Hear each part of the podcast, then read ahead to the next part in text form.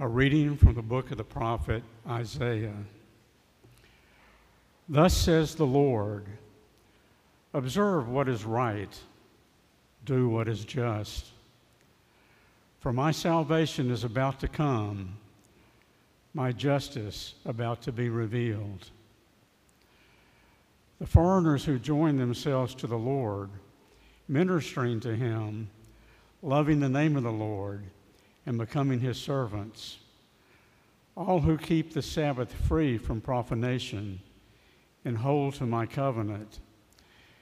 Them I will bring to my holy mountain and make joyful in my house of prayer.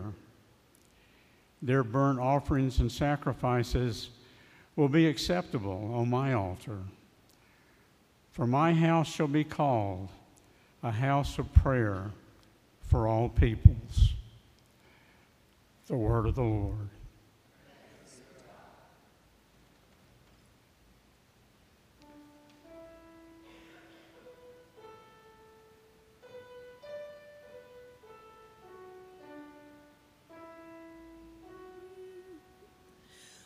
Oh God, oh God, let all the nations praise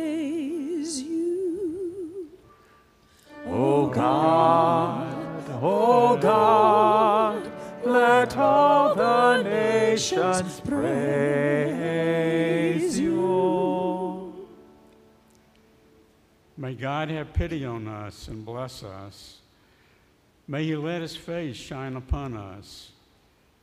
So may your way be known upon earth, among all nations, your salvation.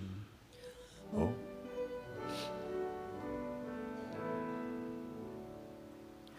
O God, let all the nations praise you.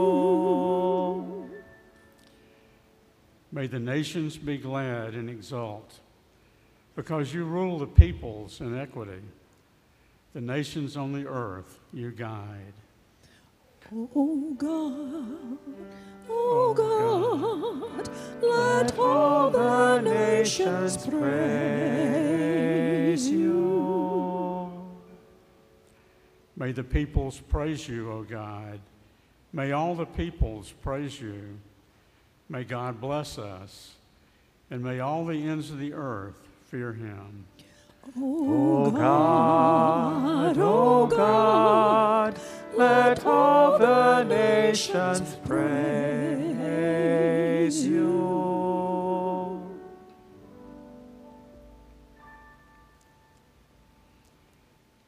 Reading from the letter of St. Paul to the Romans. Brothers and sisters, I am speaking to you, Gentiles, inasmuch as I am the apostle to the Gentiles. I glory in my ministry, in order to make my race jealous and thus save some of them. For if their rejection is a reconciliation of the world, what will their acceptance be but life from the dead? For the gifts and the call of God are irrevocable. Just as you once disobeyed God, but have now received mercy because of their disobedience, so they have now disobe- disobeyed in order that by virtue of the mercy shown to you, they too may now receive mercy. For God delivered all to disobedience, that he might have mercy upon all. The word of the Lord.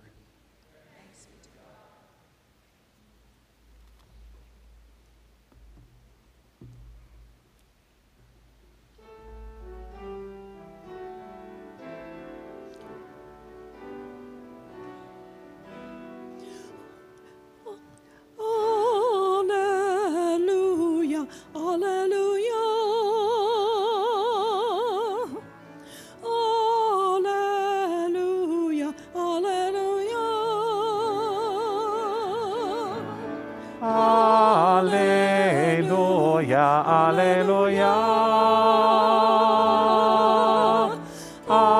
Alleluia, Alleluia.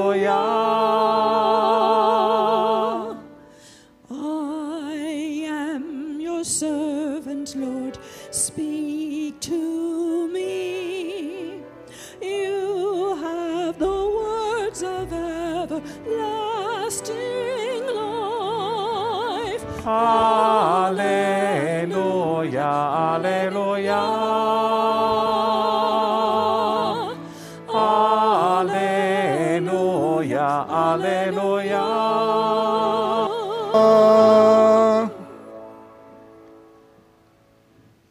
The Lord be with you. A reading from the Holy Gospel according to Matthew. Glory to you, O Lord. At that time, Jesus withdrew to the region of Tyre and Sidon. And behold, a Canaanite woman of that district came and called out, Have pity on me, Lord, son of David. My daughter is tormented by a demon. But Jesus did not say a word in answer to her. Jesus' disciples came and asked him, Send her away, for she keeps calling out after us. He said in reply, I was sent only to the lost sheep of the house of Israel.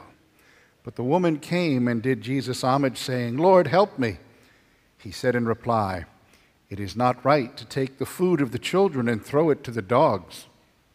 She said, Please, Lord, for even the dogs eat the scraps that fall from the table of their masters. Then Jesus said to her in reply, O woman, great is your faith. Let it be done for you as you wish. And the woman's daughter was healed from that hour. The Gospel of the Lord.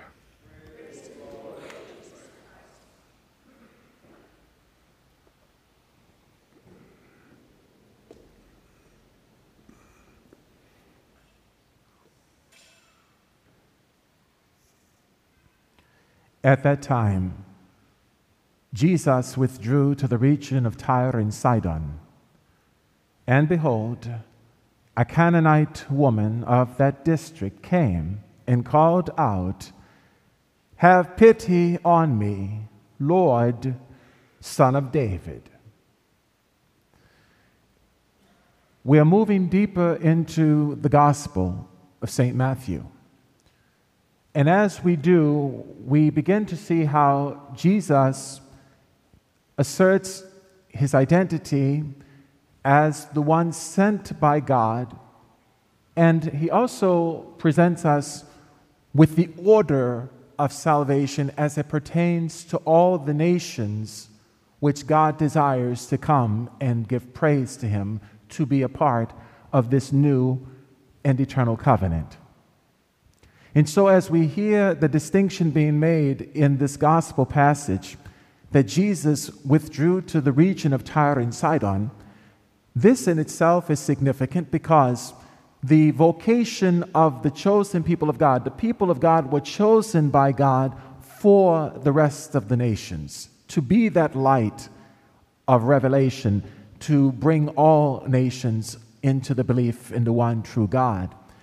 So, Jesus, as the Messiah, one of the attributes of the Messiah, one of the responsibilities that would be accomplished is that he would go, the Messiah would be the one to bring back the scattered, lost tribes of Israel. It was 700 years before the advent of the Christ that the Assyrians invaded and wreaked havoc among, amongst the people of God and scattered the 10 tribes of the 12 into the southern region all over the place.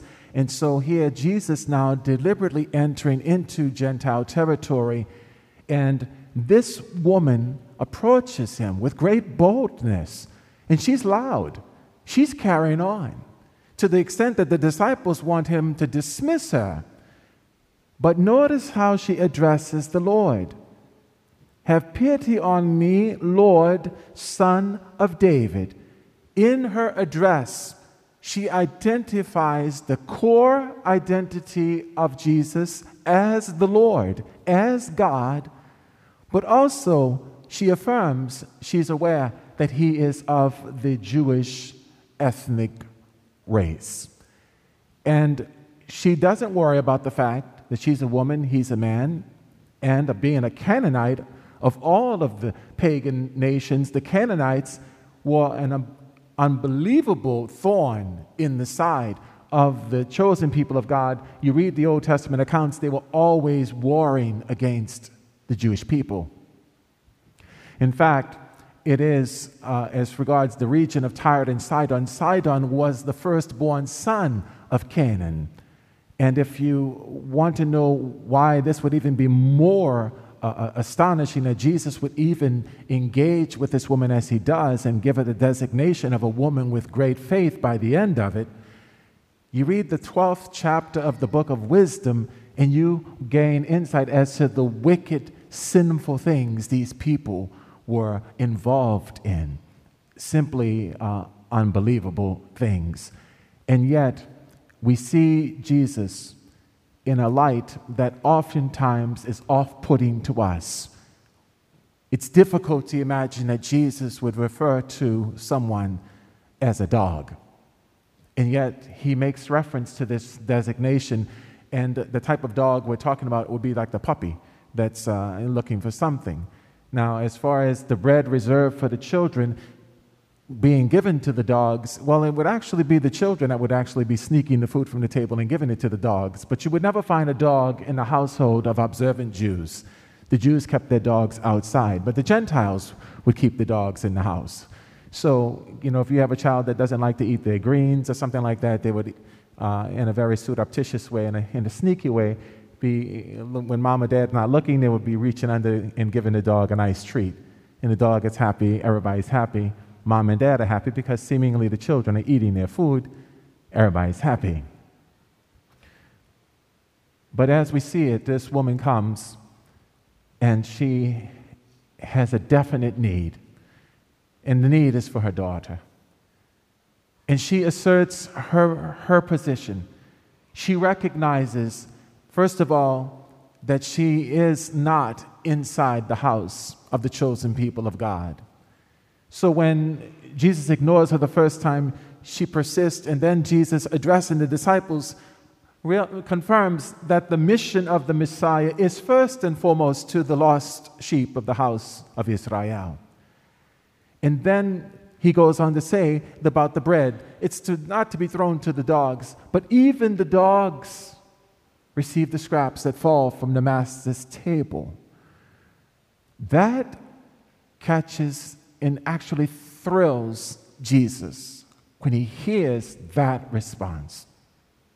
Because not only does she show great faith in him, addressing him as Lord, she also identifies and knows her place, which, of all the definitions of humility I've ever heard, the one that I think I like the most is humility is knowing one's place and taking it. She knows her place but because she knows who Jesus is, both in terms of his ethnic origin, but more especially of his divine origin, she persists with him because by knowing who he is, she also knows what it is he has to give. And what is it that God desires to give more than anything else? His mercy and his love, he desires to give. And we remember not long ago, we heard how when Moses desired to look at the face of God, but God said he couldn't look at his face, and he passed by, and as he passed by, he declared his name to Moses the Lord, the Lord, a God of great compassion and mercy, slow to anger, rich in kindness. So, this Canaanite woman, she's cognizant of this. And she's intending to solicit from the God man what only God can give. Yes, I understand the cultural boundaries. I know all about tradi- traditions, and I know the, the, the tensions that historically are between our people. But I also know that you are the God of all people, all creation. And as such, you have no partiality. So, as we think about the Word of God today, as we meditate upon the Word of God today, we see that this idea of salvation being universal, be going not exclusively to the Jews, but to the nations, this isn't something that was invented by St. Paul, who speaks of himself as the apostle to the Gentiles today in his letter to the Romans. This is something that has been since the beginning of the call of Abraham, which we hear how God will bless Abraham and his posterity to, to the ends of time in the 12th chapter of Genesis. And today's first reading from Isaiah, the 56th chapter, also shows that the prophetic word also alluded to the salvation of God being universal in scope, in, in encompassing all people, inclusive of all people created to God's image and likeness. So, there are two things I want us to consider as we move into this upcoming week. First of all, how often has it been that you and I have gone to God with a petition, a particular request of the Lord? And it seemingly has fallen on deaf ears. We don't see any, we don't sense any, any movement, like as if the Lord is even pleased with the request. Is he, does it, does, is it on his radar? Um, we, we just feel like he's just disinterested, or maybe there's something wrong with us, and we just kind of, after a little while, maybe we just throw in the towel, we just stop bringing it up. Where is it the case that God has indeed ignored us? Is it the case that He has not answered our prayer? That's not the case at all. In fact, more times than not, it's not that he hasn't answered, he's answered it, but he's answered it in a way that we don't expect. Or it's not apparent to us. Because we, we are oftentimes approaching God with a preconceived notion of how God ought to react to us. And this is why a lot of people are put off when we hear Jesus speaking in a way that seems downright rude and a, degra- a, degra- a degrading word, such as this. But we have to remember Jesus isn't just another guy coming along, just, uh, you know, coming hug babies and kiss them and, and tell you and I we have to be nice with one another. He's the God man. He brings in his person both divinity and humanity. And just as human beings are unpredictable, we may, as we grow to know one another and become very close friends, we may be able to have discernment as to how somebody might react to a certain thing and so forth.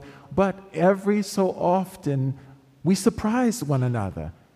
Gosh, I'm surprised that you that you like that you like that movie or uh, that you that you actually feel attracted to this situation. You know, we, we say that to one another. And, you know, and even sometimes we'll say in, in relation to, you know, I'm surprised myself that I liked it. I didn't think I would like it, but now that it's been presented to me, I do like it. So if we can recognize unpredictability in ourselves, how much more is God autonomous? And how much more will God present himself to us in a way that's not predictable, but yet certainly on point with what he intends to realize? Ask and you shall receive, seek and you shall find, knock and it shall be open to you directives that are inviting us to persistence, to boldness, but most especially to trust. To trust that God hears every prayer and that, that God oftentimes looks to us or kind of it seemingly is putting us off not responding in the way or on the, in the, on the timeline that we expect not because he wants to discourage us quite the opposite. It's because he's setting that test before us because he wants to show us he wants us to manifest just how great our faith is. And we would not know it otherwise unless put in a position where, we have, where we're prepared to do whatever it takes and that's also in play here. This Canaanite woman, this Syrophoenician woman, is prepared to do whatever it takes. Why? Because it's for her daughter who's afflicted by a demon. And Jesus is well aware of her plight, he's well aware of his mission. And he gives us a preview of what will be commissioned following his death and resurrection, when he sends out the disciples to go to all nations, he gives us a preview of that reality in this Syrophoenician Canaanite woman as he affirms her faith and says, Let it be done for you as you wish. The daughter was delivered from that affliction in that hour. at the word of Jesus. Only one other miracle recorded in the gospel shows Jesus realizing the request that's being brought to him at a distance, and that's the centurion. Lord, I am not worthy that you should enter under my roof. I'm a man in authority. I tell the soldier to do this and that, and he does it. I say to you, I believe that if you but just say the word, it shall be done. And Jesus, turning to the, Israel, the, the disciple, says, I have never seen such faith in all of Israel. And he speaks to the centurion, It shall be done as you have asked. We are being invited to embrace the disposition of this Syrophoenician Canaanite woman. She represents the church. She represents all of us who are, for the most part, of Gentile origin. We were those puppies at the tables of the, the master looking for the scrap. And when we come to God with great faith, as we do, or whatever amount of faith, even if it's a mustard seed amount of faith, as we hear His word and allow that word to penetrate our hearts, to enliven us, to renew us in the conviction of what this woman presents us with, that God is among us and that God has something to give us, primarily His mercy and His love. If we allow this word to move us in this way, then by the time we move to the second part of this liturgy, we should have no doubt whatsoever. He will give us what He knows we need more than anything else the sustenance, the sustenance, the nourishment that the body and the soul needs in order to know, love, and serve God in season and out of season. And in light of what we receive, to have the disposition of heart, the generosity of heart, to give it to those who also are seeking the same gracious gift. God love you.